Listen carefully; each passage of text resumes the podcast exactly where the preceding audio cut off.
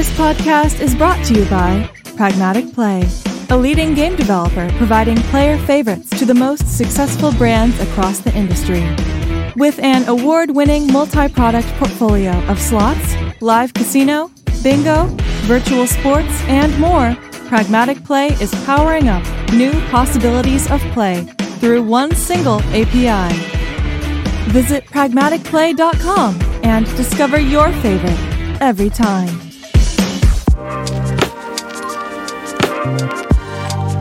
Jean, Michael. first of all, did I pronounce your first name correctly? Yes. Okay, fantastic. Welcome to the iGaming NEXT Marketing Podcast. Thanks for coming. Thanks for having me, Michael. Ah, pleasure. Uh, so I'm going to try and do it justice to introduce you uh, a little bit here. So you're the head of marketing platforms for Betsson Group, and you spent almost six years with with Betsson.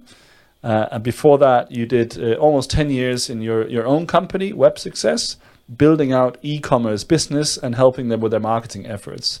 You're passionate about personal development, psychology, physical training, as we can see, SEO, and spearfishing slash freediving. Was that Yeah. roughly correct? Among other things, yeah. Got Oh. a bit of a long list of hobbies, but you have a lot of hobbies. I do. I That's, do. a, that's When a I good find thing to have. Yeah. Yeah. So, um, so when I find time, I like to keep my uh, my schedule full. You Yeah. know? I've got three kids, um, Yeah. so they don't leave me a lot of time after work. But Yeah. uh, yeah, I try to make the best of my time. I like, uh, you know, I'm quite outdoorsy. I like technology when it comes to work, but then, you know, after work, I like to uh, play outside. You know. Yeah. So- Nice. So let's start from the end because I'm super curious about the free diving, spearfishing Yeah. a bit.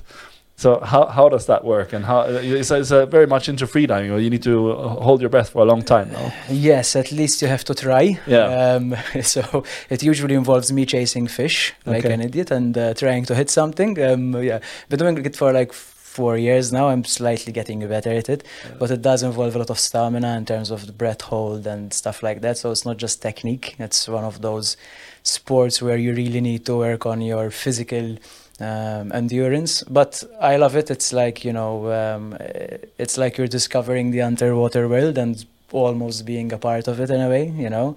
Uh, plus, uh, the breathing really relaxes you, and when you actually manage to catch something, I don't know, it must be some kind of primal thing, but you really feel like wow, you know, even if it's a you know a, a small fish, you feel like you really did Yeah. something uh, you Yeah. Special. So it's great. Yeah, I love I it. can imagine. So did you see? I think it was just recently. I was seeing on on social media. I think it was a Ukrainian Ukrainian woman. I think Yeah, that set that the set a new record for. Uh, World record, I think she Yes. said. What was it? Do you, do you know the I details? can't or- remember the number, but it was something ridiculous. Yeah. I think it was like over 100 meters, Yeah. well over 100 meters. Uh, yeah, blows my mind With no fins, I think. It was just uh, completely uh, I free. can't remember if it was with or without Yeah. fins. Uh, could be without fins, Yeah. actually. I, I was pretty Yeah. sure it was. It was it was mind blowing. So Yeah. yeah. Anyway, let's uh, save that for another podcast on uh, on free diving. Yeah. Today, Jean, we're here to talk about uh, Martech. Um, and uh, let's start with the definition. So, uh, you have worked with this area for a long time. So, for you, in your own words, what is Martech and why do you think it's important? Yeah, so that's obviously a very good question. So uh, I think Martech is, um, you know, it's the discipline in how um, technology is used for marketing effectiveness and productivity. So um, it is the way that you uh, that you research, build, um, y- implement, maintain your marketing tools, um, so that you can get the best out of your marketing. Uh, I think the biggest advantages when it comes to Martech and really paying attention to Martech is that it can really increase increase the efficiency when it comes to both money and time spent. So I think it could really increase your returns. Um, by making what you're doing much more effective, it can you know can help improve your targeting. It can help improve your reach. It can help improve your tracking and optimization, and obviously it's not becoming any easier to reach customers. Competition is always you know getting fiercer and fiercer. Um, so if you could do anything to reduce your spend and um, improve the the value that you're getting out of your efforts that's always something i think to look out for. Um, yeah so i think i think that's probably Uh, it also helps customer experience. I think uh, used well, you can improve also customer experience, and which is obviously something that's going to affect the brand overall, not just you know direct conversions. Mm. So so yes, I see a lot of advantages there. Yeah. Martech. So anyone who spends money on uh, on marketing spend effectively should be uh, should be paying attention. Uh, and uh, is it so? Betsson is obviously uh, one of the larger operators in our in our industry. Yeah. Um, do you so B two C company so to speak? We're, we're we're communicating directly to consumers. Do do you see also B two B companies uh, engaging in in Martech, or is it uh, specifically for for B two C? Yes, I think uh, B2B businesses also use Martech quite a bit. They Mm. use maybe different forms of tools sometimes.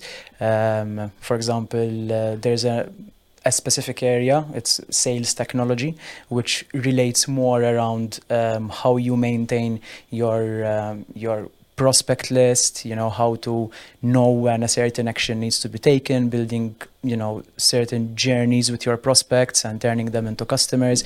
So I think B2B is, you know, might be a bit more focused on the sales part, Yeah. uh, while the B2B will focus more on things like reaching with paid ads, for example, and, you know, Mm. among other things. Mm. But then there's al- also similarities. I mean, uh, even let's say SEO tools are a part of the marketing technology landscape, um, tracking. So there's a lot of areas I think where both overlap. Um, so yeah, there's a few differences, but there's a lot of overlap. But definitely B2B, um, I think B2B is also um, uh, really focusing a lot on Martech. Um, sometimes it's very, very expensive to acquire a new customer as well. So again, whatever can be done to speed up and improve that process and you know make it cheaper as much as possible. Uh, Yeah, yeah business owners are definitely going to be looking into that. Yeah, whether you're B two C or B two B, or you're in the same boat. It Yeah. costs uh, costs money If to, to acquire acquire new customers.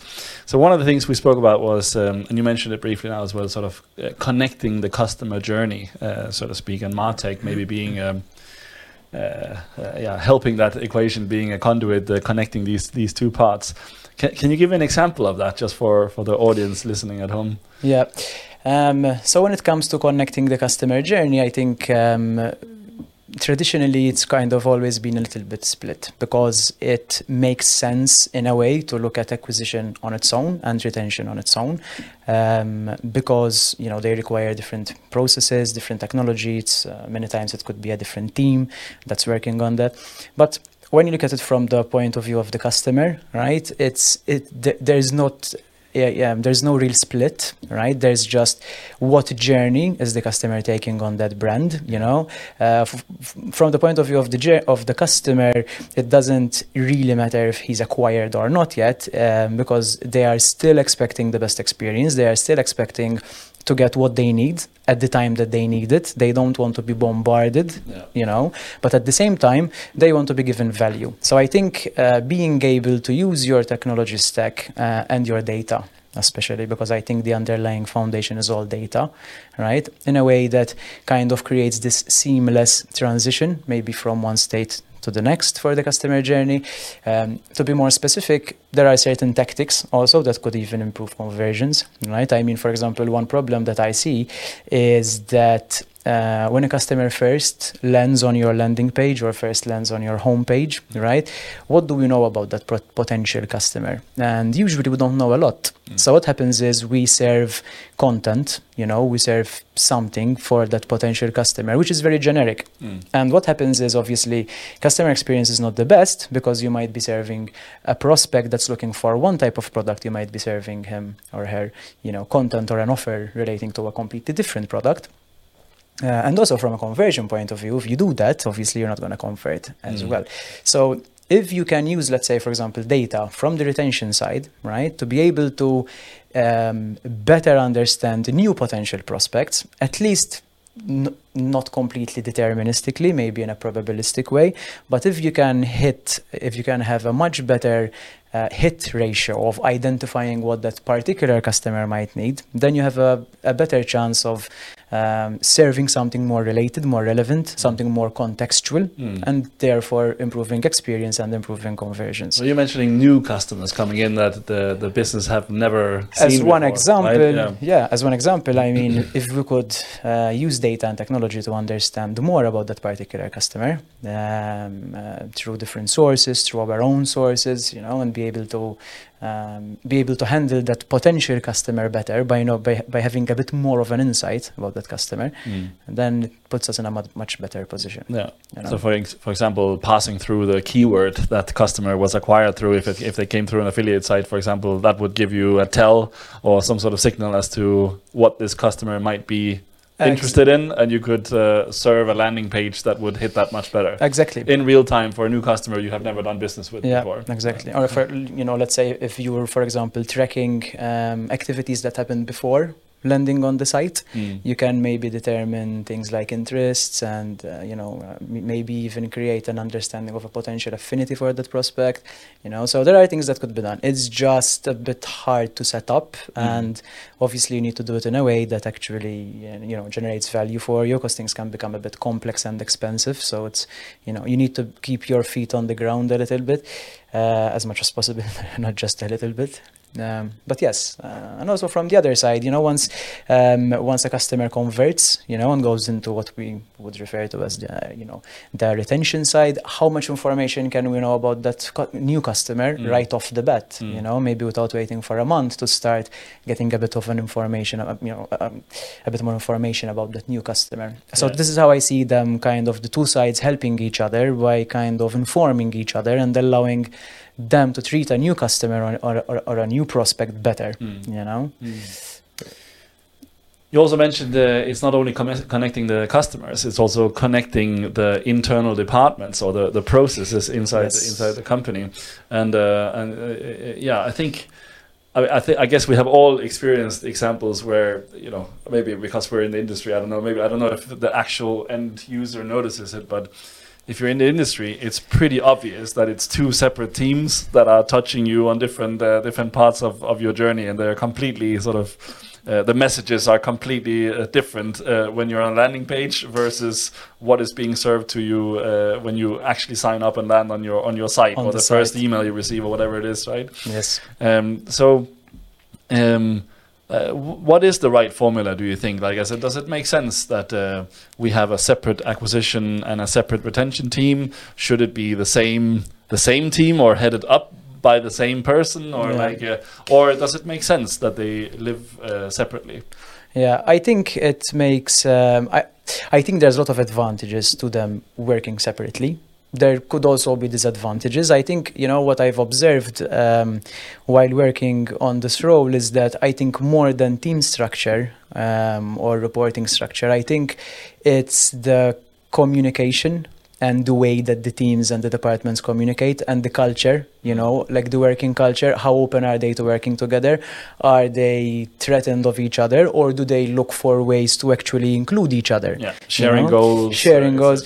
i think that's more important than structure because you know i think i've observed both both you know um, both sides sometimes there's a good structure but for some reason the, you know the different parts don't really glue together Mm. they don't for some reason see eye to eye that much but then um, so it really doesn't work even though the structure is let's say maybe more unified Yeah. but then you can have someone from a completely different department like we work a lot obviously with a lot of different departments and some people work really really well together even though we're in completely separate departments but Mm. we've kind of really aligned on our vision. We know that we're both moving towards the same thing. So what I see happens is they include us in a lot of conversations. We include them. We pick their brains. We talk. We have ongoing catch-ups, and so we remain very connected. And we work on a lot of different things together, and we work really well. So I think more than the communi- you know, more than the structure, I Mm. think it's it's more about the the communication and the the culture that's built between the different teams. Yeah. Very at least in my opinion, of course. Yeah, for sure. and uh, and I think also even um, uh, so one thing is acquisition and retention. Another thing is if you look inside the acquisition side only, for example, uh, you very often see, at least uh, in, in my experience, uh, this uh, split between, for example, some companies will have. Uh, uh, digital marketing will be done in-house and uh, offline or uh, ATL or t- you know the TV and the, the billboards, etc., will be uh, done externally or through agencies or, or something like that, and uh, or, or a different separate team uh, that takes care of that as well. Yeah. Uh, and so even within ma- in within the acquisition part of of marketing, uh, also seeing. Um, uh, two different agendas, or not sharing the same goals, or uh, Yeah. or you know who who is who's right, who's wrong. You know, there's this friction Yes. between the two. Is that something you recognize as well, or or is that and is that uh, part of Martech to help solve that as well? Yeah, um, that's an interesting point. I think, you know, um, again, from my experience, I think the bigger a department or the bigger a company gets, the more people are involved, the more this becomes challenging. You know, on the pro side, there are more ideas, there's more knowledge, which is great. You know, in one meeting, you can come out with, you know, 20 new ideas. That, that's obviously fantastic. Um, but then there's always the challenge as teams grow um, to keep everybody kind of unified and moving towards one one goal, one you know direction in a way. So um, yeah, sometimes I think that is uh, that is part of the nature of the work. You know, again, I think it's very important to, you know, I I think it comes down to us as leaders to kind of um, kind of uh, promote that idea of wanting to work more with other teams, with other departments, even internally, wanting to collaborate more, seeing where we can help each other, where we can, you know, instead of going in different directions to try and sort of make things faster because we're trying to um, not include way too many people, which I know is efficient sometimes, but sometimes it kind of backfires because then you'll you'll still need to include all the relevant people, but you'll have to do it later when maybe decisions have already been started being taken. So again, I think it really comes down to uh, to communication on that on that front. Yeah. Very good. yeah. And and I guess the last piece um, is sort of uh, you know there's you know, at least if you follow the the U.S. Uh, marketplace so to speak. Um, there's uh, obviously th- th- that whole side of the world is, is born and bred in, in land-based gaming or retail gaming, and they have you know th- still the the world's on uh, the world's gambling is still three quarters uh, land-based uh, gaming effectively, so it's, Yeah. it's massive, right? Um, uh, but the U.S. and I guess also UK and Italy uh, for for many years before them uh, also have to think about the physical environment, and uh, you know they speak a lot about omni-channel, tying it all together. Um, Yeah. uh, have you uh, have you uh, been exposed to that physical side as well, or, or been following it and uh, and and uh, yeah, sort of again marketing's role, Martech's role in tying Yeah. all of that sort of thing together? Is it even possible to do proper Um, omni-channel? Yes, uh, so definitely that's a challenge. Um, it's not an area I've been focusing on too much. However, um, it is an interesting area. Like you're saying, there's a big portion of gambling that still happens offline. I think it boils down a lot to tracking, being able to find ways to track that Mhm. activity. There are um, there are various ways that still you can get uh, data. You can still track what's going on. Um, obviously, maybe it won't always be a hundred percent. You know, I mean, yeah. But at least if you can get an understanding of um, how things are performing, what's going on, and maybe be able to identify um, areas that are opportunistic or, or or gaps, you know, where you can improve with your marketing technology, that would be great. So I think I think it's a tracking it's a tracking channel. Um, obviously, then from a data point of view, you need you need to unify that data with, with the rest and make it all fit into that picture. It is doable. It's again, it's uh, it takes a bit of setup I can Yeah. imagine, and cost as well. I'm sure. and cost. Yeah, uh, not just building but maintaining. yeah, Sometimes that's a Yeah. uh, that's an expense that's easy to maybe be overlooked a little bit. Uh, good old uh, refactoring of code and all that Yeah. Okay, uh, very good. And so, uh, being a, a leader within the Martech space, so what are the biggest challenges or speed bumps uh, coming up for Martech uh, that, that you see here in 2023, or or maybe even next year, 2024? Like, what's Yeah. the what are the biggest challenges you have on your desk? Um, so apart from challenges internally, like we mentioned, um, like aligning teams and stuff like that, when it comes to the marketing technology landscape, I think um, I think we're in a, we're in a position where data is becoming more and more important. Um, um, I'm becoming a bit fixated on data, to be honest. I think data is a word that I mention like 30 times a day. um, no, because what I see is that uh, data and marketing technology have become very inseparable. It's like as time goes by, more and more data is needed.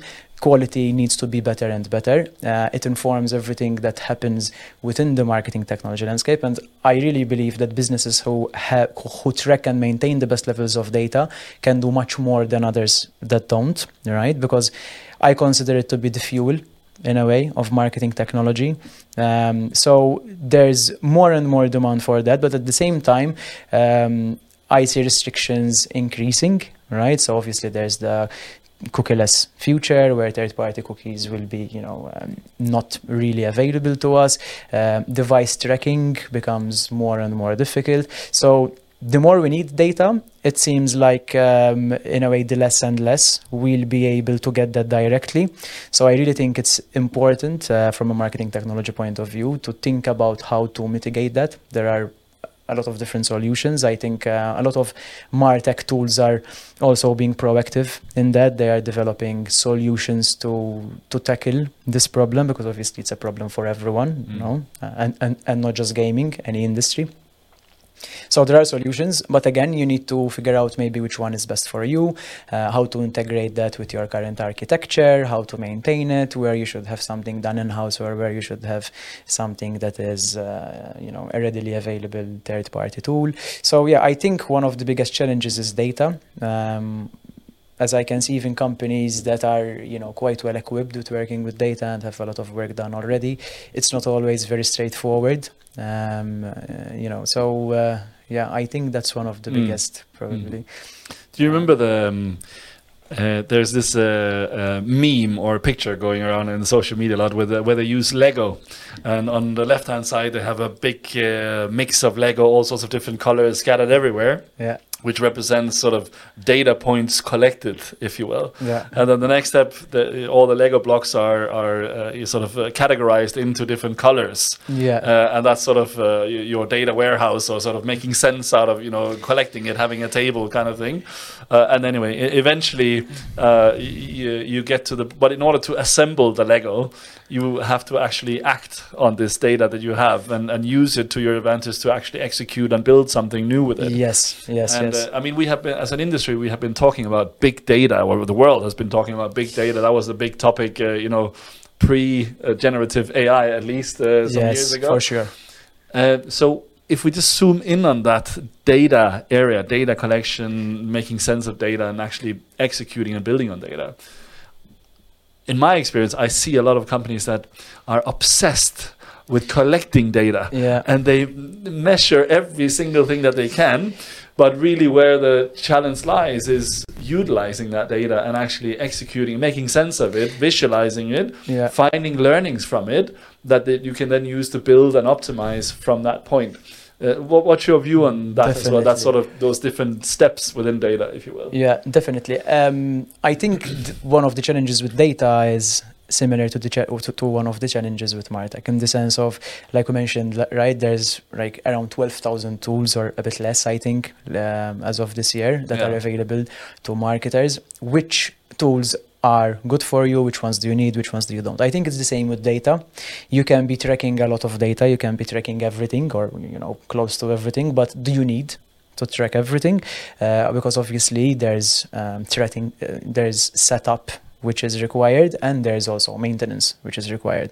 Um, let's not mention storage, because that became much cheaper. But but setup and maintenance is definitely expensive. So I think I think the way to look at it is, at least again in my opinion, um, is what you know like have a plan as much as possible what you will like start from start from the you know uh, start from the top where do i want to uh, go with my day what do i want to be able to do you know so at least even if you, you can't do it now you can plan ahead and you can make sure that you're collecting that data but it should always fit within a part of your strategy or a part of the tactics that you're planning Mm. you know how will i use this data and i think it's a it's on a need basis so um, Start from the end, right? Start from to the- figure out what, what answer, what question that's what i'm to trying answer, to get right? to yeah that's the word i'm looking for build backwards from there. Exactly. Yeah. Um, so you know, if you're not sure maybe what data you should be collecting, I think maybe it's uh, it's a good thing to potentially take a take a step back and think about what do I want to be doing now and what do I want to be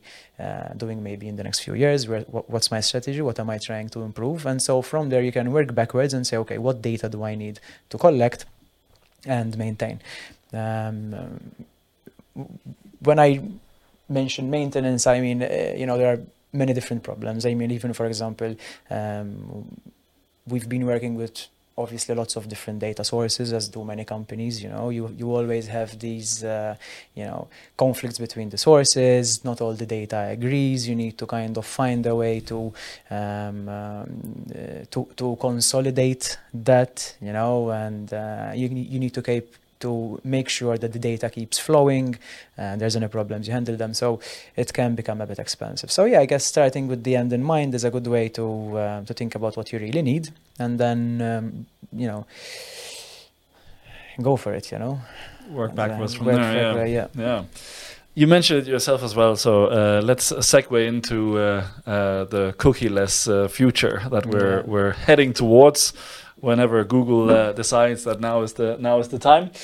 Um, so uh, so uh, talk to me a little bit more about this. So obviously uh, there is third-party cookies, and there's a lot of talk about moving towards uh, what they call you know zero-party cookies or first-party at least. So Yeah. meaning, yeah. So what is your definition of that? So maybe for someone who might not necessarily know. So third-party versus first-party. Uh, yeah cookies. so um, so third party cookies are something that have been collected dropped and collected from a third party uh, from a third party entity right? So let's say for example if you're doing let's say programmatic advertising and you are uh, serving ads through your through your DSP right? Through your through your platform um, there is data that's being collected um, from the user on the site where the advert is being shown all right? So that's a third party. So that part that that data is traveling from there to you Mm. you know through the second party right? And uh, that's third party.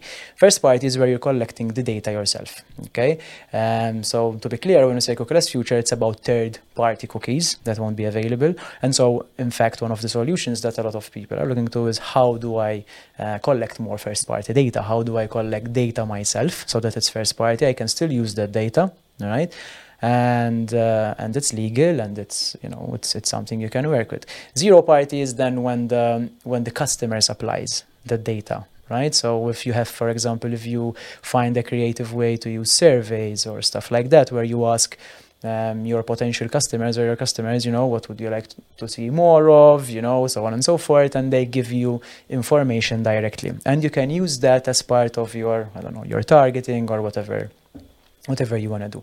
So these are the differences. So first party and second party data are um, potential solutions. They are solutions to the third party data um, challenge that we will have. Uh, a lot of marketers, a lot of marketers will argue that they will never really replace what we have with third party data, right? Um, I see their point. It's much easier. It's uh, it's it's you know something that's directly available to us. But I guess we don't really have a choice. So, you know, I think it's about what we manage to make out of this. You know, um, uh, I think it's no use crying over it. It's something that will happen anyway. Um, but yeah, there, and there's always, uh, you know, there are uh, many, many tools now that could be used, like new technologies that could be used even for, you know, uh, like swapping sort of data between your platforms and other big platforms, you know, where you can kind of share data in a regulated legal way so that you can help identify users, be able to improve your tracking anyway, Mm. and it's still all legal. Again, it needs setup, maintenance, research, stuff like that. So the winners of the future will be the one that collects the most first-party data, effectively, and uh, that's that's how you will have the, the, the sharpest data to, to target and, and find find users. Only if it's needed. if it's needed. yes, I agree. Uh, very good point. Um, uh, but you know, it, it um, so I, I I get it, right? But it also when I hear about you know one of the ways to collect first party data is uh, you know all these. Uh, good old uh, free to play games, uh, but uh, you know, enter your details here to participate, blah blah blah. So it sort of takes me back to the early days of uh, you know when Facebook came out and stuff like where we were just flooded with all this uh, these uh, scam uh, scam games that were just uh, you know win an iPhone and blah blah blah all these kind of things. But Yeah. you know, in, enter your data here. Uh, uh, could there be a resurgence of, of those kind of tactics? Uh, maybe it's already happening, or it will happen even more because as as Yeah. uh, as uh, what do you call it? Uh, companies are desperate to collect this Yeah. uh, first party data. So I think so for um, for zero party data where the where we are kind of asking people to supply that Mm. directly to us. I think one needs to be very creative. Right, and especially you know, like for example, uh, in the casino domain, right? I don't really imagine a lot of casino players, you know, uh, filling in forms. You know, I mean, uh, they barely want to fill in the register form. Yeah. Uh, you know, they only Yeah. fill it because they really need to. So I think, but maybe you know, in the world of sports, maybe um, you can really think something up which is relevant. They get something out of it. Maybe it's offered in the right time. Maybe it's not too uh, exhaustive. I think it needs a lot of creativity when it comes to zero party, Mm. right? How do we collect the data? How do we get people to give us information themselves by asking them questions, so on and so forth. Um, when it comes to first party, it's more about tracking. So um, anytime anyone visits our site, our landing pages, uh, if done well, we can, you know, it's something that's uh, even doable um, when serving adverts, right? So. Um, so that I think is more of a technology Mm. challenge, more of a tracking challenge Mm. than having to be very creative with your customers and your Mm. prospects. So they both involve different uh, different complexities Yeah. in a way. Yeah. I also uh, hear a lot of people or, or see a lot of comments uh, sort of floating around that um, uh, that they think uh, it will uh, exclusively be if you don't collect your own data, then it's impossible to uh, target and, and, and you know buy ads and, and find new customers. But that's not the entirely the case, right? Because I mean, if you're in a regulated market and you use uh, Facebook or Google or, or whatever for, for advertising, they are collecting their own first party data uh, that the users have, have given them and Yeah. those advertising platforms will, will still be available to for companies to leverage uh, Yeah. but you can only work within their platform it, Yeah. it's the whole sort of uh, display marketplace and, the, and like you say the the, the, third party uh, uh, part of it that's missing. But these marketplaces will still be available to my understanding is that correct Yes, as I see it, so the advertising ecosystem already takes care of data in a in, in a in a large way, right? So um, a lot of that data would be available. Um, if you look at, for example, you, you know, like going back to programmatic advertising, which is like- which is I think one of the biggest channels that will be impacted by third-party cookies. Um, you know, a lot of the data is available, and uh, you know, the advertising platforms also integrate solutions within themselves Mm. to solve problems of retargeting, attribution, and stuff like that, Mm. which kind of uh, balances out this problem of third-party cookies. So there's a lot of that. Usually, um, data can be, you know, bought to enrich and uh, stuff like that. So yeah, but. uh, I mean, the future is a bit uncertain as always, right? Um, my take is that if a company can own its data, it's much safer because you don't really know what's going to happen next. You don't know what the next uh, restrictions are going to be. You don't know when they will happen. You don't know how they will affect you. And as I see it, maybe I'm a, I'm a bit of a control freak, but if you own your own data and you have direct control over that and you can use it, obviously in a legal regulatory way, but uh, if you can use it whenever you like, in any way, you know, with whatever platform you like, you know, Mm. that gives you so much more power to um, you know to, to be able to work with your technology stack. Mm. so i'm a strong advocate of wherever you can yes do collect data do take care of it and do try to own it as much as possible. Not because you can't get part of it through other platforms but um, yes you're always dependent on someone else and you don't know if you can always depend on that someone else. So yeah So, in your view, uh, Jean, with with you know you've been in industry, uh, you for sure know people in industry working in other companies. So, if we had to take like a a pulse, uh, a health check on iGaming, uh, let's say operators, uh, and how prepared they are for a cookieless uh, future, so to speak, and collecting their own first-party data and stuff like that. If you had to give the the industry overall a score from zero to ten today, uh, 9th August 2023, what score would you give us as an industry? Do you think? Overall, as an industry. Overall, I mean, not necessarily uh, Betsson, but o- overall, from what you know and hear. Okay, it's a bit hard to uh, come up with a number. Like Yeah, no, I'd probably say six, six? out of ten. Yeah. Yeah, I think you know. so people uh, are starting, they're realizing it, but they haven't really accelerated it uh, full speed ahead uh, just yet. Yeah, and and maybe even for I mean, um, smaller businesses might have the difficulty of um, like the the barrier could be knowledge or resources available to implement something like that. Although you know they can use more readily available platforms to solve a lot of those problems. With bigger companies, there's the resources are there, but maybe it's more challenging to put things together um, in a timely way. You know, because there's a lot of uh, moving parts that need to align. So uh, all in all, I think you know they, in general, they you know they should be okay in general. But Yeah. um, I think there are also varying levels. Um, some businesses might be quite clueless. Other, Yeah. Others might have been very proactive. Are some ones Yeah, and some some elevens out there, uh, most likely. I guess it depends a lot on how, you know if they've been investing a little bit in their in Yeah. their marketing and technology, especially. Mm. Um, obviously, these things keep you uh, more abreast with technology and with, with changes, and that's why uh, I'm also obviously quite a fan of marketing technology. I think that you know, not I think. I, I mean, I I know that marketing and technology are always evolving, and so um, the more ahead you are, and the more you are up to date with what you can do as a today, you know, and the, the more able you are um, to take advantage of that, you know, the more action you can take, and the better the results will be. listening to So- marketing podcasts, etc. Et yeah, yeah, yeah, and trying out things as well. You know, Yeah. testing Yeah. and uh, yeah, Ah, a lot of learning comes from that, I guess, as well. You know. So the ultimate question: When will Google uh, and uh, the other big boys uh, cut the cut the cord? You think Yeah, they have so- uh, delayed it a number of times? Now. I yeah, it's been it's been moved like the data ha- has been moved. I don't know, like two or three times. Um, last date I've heard is like beginning of next year. Um, I think that's the last date that was communicated. But again, a lot of marketers aren't really uh, betting money on that, you know. Um, but let's say that's the target date. Um, so we have uh, we have six months to go. We have some time to go. Yeah. Very good.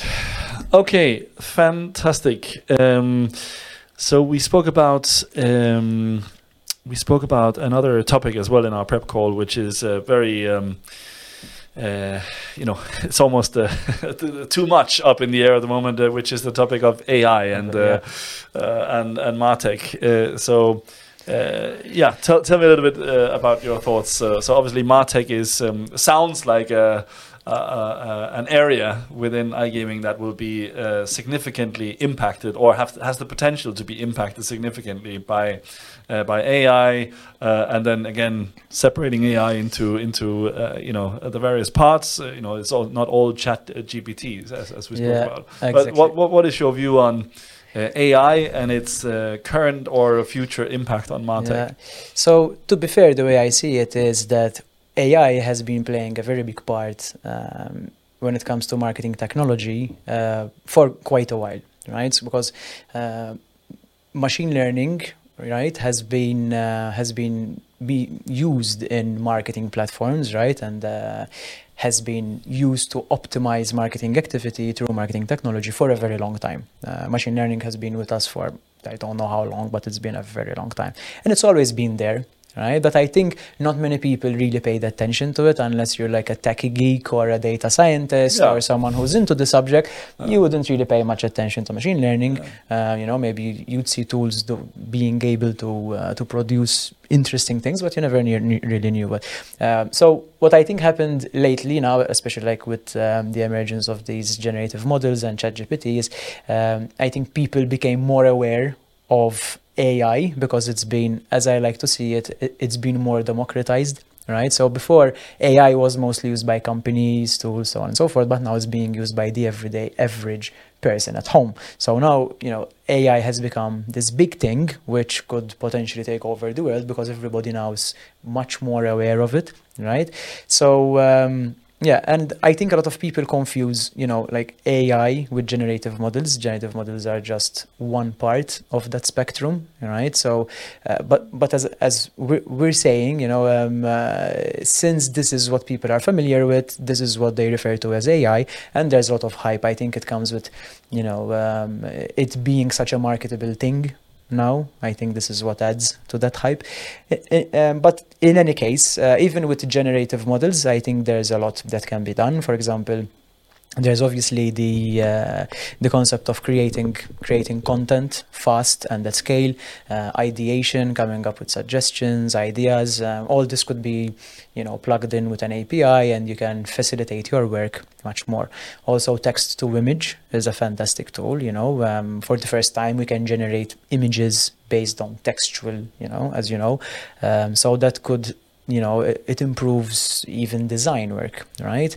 I think there's a you know um, there's definitely a very big impact on the way people work even on the job market that i really see happening because of a lot of jobs that maybe were being done by people before might start being um, given out to uh, to an ai however i still think that you know like um, I, wa- I saw a meme somewhere or some, and, and it comes to mind now that it's not AI that will take over people's jobs, but it's um, a professional who knows how to use AI tools better, you know? And I think that's what really happens. It's not, you know, I, I think many people are kind of scared because it's something new and it's a new tool. It does new automations that we couldn't automate before, but I think it's more about us learning how to use those tools.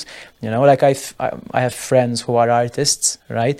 And uh, I'm seeing them use things like Midjourney, for example, uh, where they're creating uh, artistic images and videos, and it's just their work became better. It did not replace them. Their work is now more wow, you know. When you see something like wow, I never saw that before, you know. So I think it's the same with marketing. Um, we can do more, and uh, I think it's up to us to really find ways to leverage those tools creatively. Uh, if that makes sense. That makes a lot of sense. I think uh, people are split into two camps at the moment. The ones that are seeing massive opportunity and it's so exciting, and I can really accelerate my work or, or Yeah. my team or my company or whatever it is. Uh, and then there's the the other bucket, which is uh, fear. Yeah. Uh, will I lose my job? Will my company survive? Uh, you know, you know, artists and, and uh, Yes. lawyers. Uh, suddenly, everyone, uh, at least we think, everyone can uh, can create their own contracts uh, when they go and buy a house and all these kind of things. So, Yeah. so I think there's these sort of two two two different buckets. Yeah. Uh, but in your view, it sounds like you're more on the exciting opportunities and uh, and uh, and and interesting future. Yes, I mean, I'm quite wary, for example, in the sense of I'm quite careful when it comes to using AI. For example, like we mentioned, obviously you can generate contact, uh, content, right? Or you can generate, like you're saying, a contract.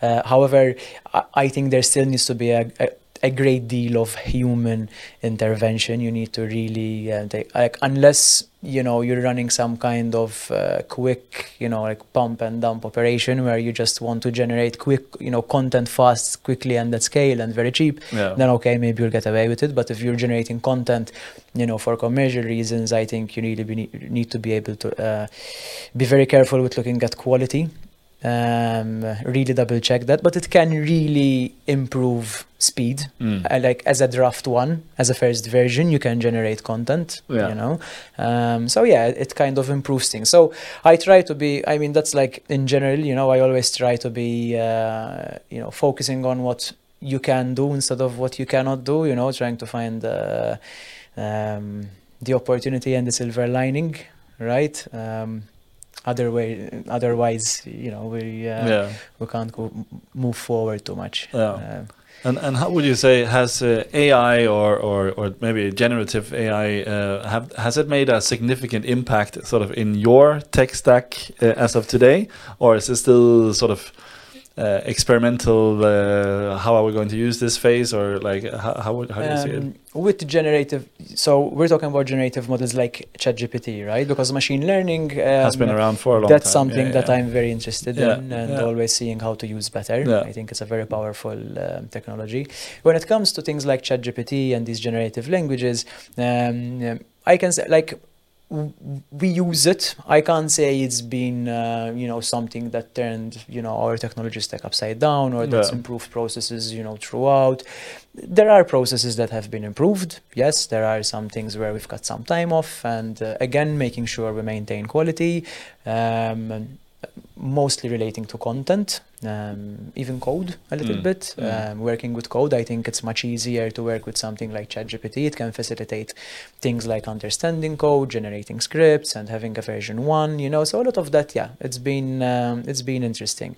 But I wouldn't say it's kind of um, it was a major um, like a, a major improvement, something that really changed our game, Mm. right? Although there are a lot of plans to look further into it to uh, be a bit more creative Mm. with it. Do you think the same applies across the industry? Like again, if we should do a a, a pulse check, a health check on No. how much generative AI has today been integrated into people's companies? Is it uh, are still people are people still on the fence? Uh, have they found uh, uh, uh, strong and, and easy ways to integrate it? Yeah. Um, or what's your I what's your view? think when it comes to text content, Mm. um, probably when it comes to text content, research, coming up with ideas, this sort of thing, I think m- most companies have started to use it um, to some extent. Mm. Um, yes, but when it comes to uh, creating of design and visuals and stuff like that, I think it's still very underutilized. Mm. I think there's a lot that can be done when it comes to the to the design and visual areas that are not yet really uh, being utilized. I think it's a bit more complex, to be honest. Mm. Um, because if you want to generate text content, you just go into ChatGPT, you know, and you say, just give me 500 words. Some people actually say please as well. I don't know if you should say please. Yeah, I know. To Do you say ChatGPT. please I to don't- your to your ChatGPT or, or bot uh, at home? I feel weird. Question for the audience. I feel weird not saying please. So, It uh, feels so I admit rude. I wrote it a couple of times in the beginning. Then Yeah. I realized I'm, you know, uh, saying please to a robot, and I thought, okay, I'm I, I'm being ridiculous. So yeah, so I think on, on that point, actually, isn't Yeah. it so weird how I don't know about you, but I'm using uh, ChatGPT uh, uh, much more than I'm using Google search, for example. So Yeah. whenever I want to know anything, I mean, I, obviously Google search is, is up to date and, and the latest uh, data and ChatGPT is uh, what is it September 2021 the, the cutoff date for data or something. But uh, but I never had the please effect with Google. But I do with ChatGPT. I would never use please it, with Google. yeah, yeah, It felt much more like uh, uh, something non-personal, yeah. but ChatGPT feels much more personal I or human. feel- yeah, I think we feel like we're talking to a to a more intelligent Yeah. uh, entity. yeah, there's that. Uh, So- I can we can almost see an outline of a person on the other end. That's how it feels for Yeah, me, yeah, at least. Like, like if I don't say please, it will give me the right Yeah, information. I feel rude, you know, take, so- take that, Michael. exactly, exactly. But if you if you take the um, so now we're 2023, right? But if you if we think this into the future, let's go 2025 or maybe five years into the future. What is the extent to which generative AI will creep into Martech? You think? Yeah, I think it will creep more and more into everything. To be honest, um, I think more and more techno- uh, technologies will implement generative AI because it's just really good at generating pretty accurate content. You know, so I think I mean. Uh, I don't want to go too overboard with this, but I think you know we may start seeing it more integrated into your watch. You know, where you say, "Hey, wait, give me, please, uh, Please. yeah. uh, you know, give me like uh, suggestions for restaurants. I know I'm going to throw something around here, right? and using generative language on your watch, maybe you'll get like uh, something. You know, so I think it will be used more and more. What I do see as one of the like a potential very big disruptor in the very near future. This is just my take on it. Um, uh, some people would agree or not, but um, I think once uh, Google, especially, um, starts integrating generative AI more into its search results, I think it will be quite a disruptor for acquisition marketing because you know when you look at it um, and even if you look at statistics it's like 93% even sometimes i've read of all um, web experiences start with a with a with a search engine right? And around 60% of that starts with a search for information right? What an seo is called an informational search. And generative ai is simply much better like you're saying, at answering those questions, then having to go do your own research, go through, I don't know, five or six different websites, read tons of articles.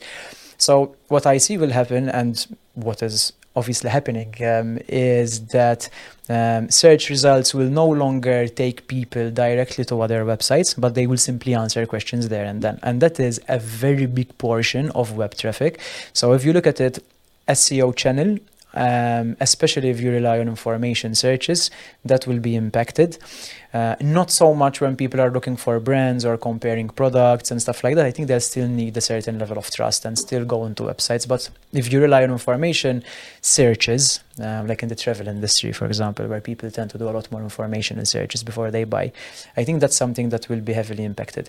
Um, paid advertising, I think it could reduce inventory. You know, affiliate marketing relies on people going into websites and then clicking. So still you're relying on, you know, people searching and going into a website. Mm uh, paid advertising, programmatic advertising still, you know, relies on uh, publisher sites having traffic. So in the short term, I really do see this causing a bit of a disruption. I don't know to which extent, to be honest, and uh, I think you know they will need to find a way to still allow uh, content creators to monetize their content because it will create potentially legal problems but also let's say there are no legal problems but you know why would content why would creators create content if they cannot get that much traffic and monetize it through ads sales whatever? So i think that's something that i'm really curious to see how that's, that's going to unfold and how it's going to affect um, acquisition marketing in general and how to go about it. Because even seo how's that going to work you know why will google or why will the generative model maybe mention you or your brand in that? Uh, will authority and trust still be a part of that? Uh, I think they will because it doesn't, you know, the generative AI doesn't replace authority and trust. It simply kind of works with the content available to produce an answer. So I think yeah. that still remains there.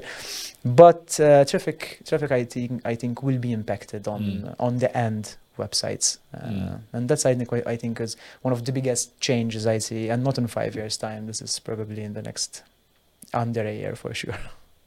For me, it's the executive summary, ChatGPT. Like you're saying, as in it's a uh, as opposed to you uh, searching something and uh, diving into 10 different results to try and get information. Yeah. Uh, it will immediately deliver an executive summary. It will check those 10 sites or 20 sites or 50 sites for you summarize everything compare everything and give you uh, yeah. Uh, you know the, the, the, yeah the summary and it will even suggest products yeah directly yeah so not just answers yeah. but also suggest products based on their information yeah. and stuff like that i think even things like markup on websites will become more and more important yeah. to allow like the search engines to uh, understand uh, you know the context and the, uh, maybe that could be mm. but we'll see. There's not really any good content around mm. that yet. It's it's still very early days. No one really knows where everything is going you know so, so, the seos will not be no longer be afraid of google updates. They'll be afraid of uh, of ChatGPT updates uh, it will add. and how the, the, the algorithm works. It will add another fear to, yeah. to the poor seos yes exactly. Me included. Okay so if we have to summarize uh, all the martech side um, so, uh, what are the benefits for Betsson or for, for other operators to have a Martech department uh, in the first place? Is there obviously Betsson is investing a lot into this? Uh, you, you, know, you and your team, and uh, yeah. Uh, there are many headcount, I'm sure, and uh, and and people involved in this, and technology and tools and, and, and what have you. So, what is the ultimate benefit for Betsson? Do you yeah. think? Um, good question. So, I think um, first of all, different businesses and different sizes will need different um, teams or different sets of resources to deal with martech. You don't necessarily need a very big team. Depends on kind of uh, the scope that you're trying to set for yourself. So i think the biggest advantage uh, as we had mentioned earlier is improving the efficiency of your uh, investment when it comes to both money spent and time right? Because you're getting more back for both of them. So I think efficiency, uh, reducing costs, improving conversions, you know, reducing CPA, stuff like that, is definitely one big advantage. Uh, I think investing in marketing technology can also lay out the foundations and the groundwork for you to be more future proof and to be able to get better over time instead of go backward over time so for example um, if you can you know if a company I think can invest in building its own infrastructure in certain things, if it can invest in building its own architecture, it's much easier to move into the future because you have some things ready. You don't always have to rely on finding new solutions for everything, you know. So there are certain um, certain advantages, certain economies there as well. Very good. Very good.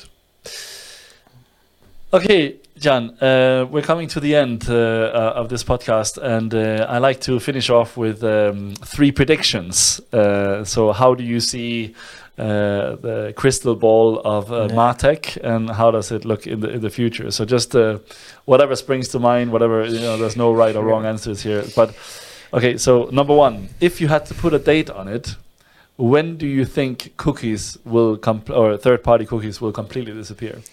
Mm, Mention it. that would be very presumptuous of me, I think. Yes. but uh, That's okay in this podcast. I would say safely, I think maybe within the first half of next year. okay. They might move it again, I don't know, but I would imagine by first half of next year, like if I had to bet, let's say, I would bet that in H1 next year Okay. um, it will be rolled out. It will be, Let's will see be all over, said and done. Yeah.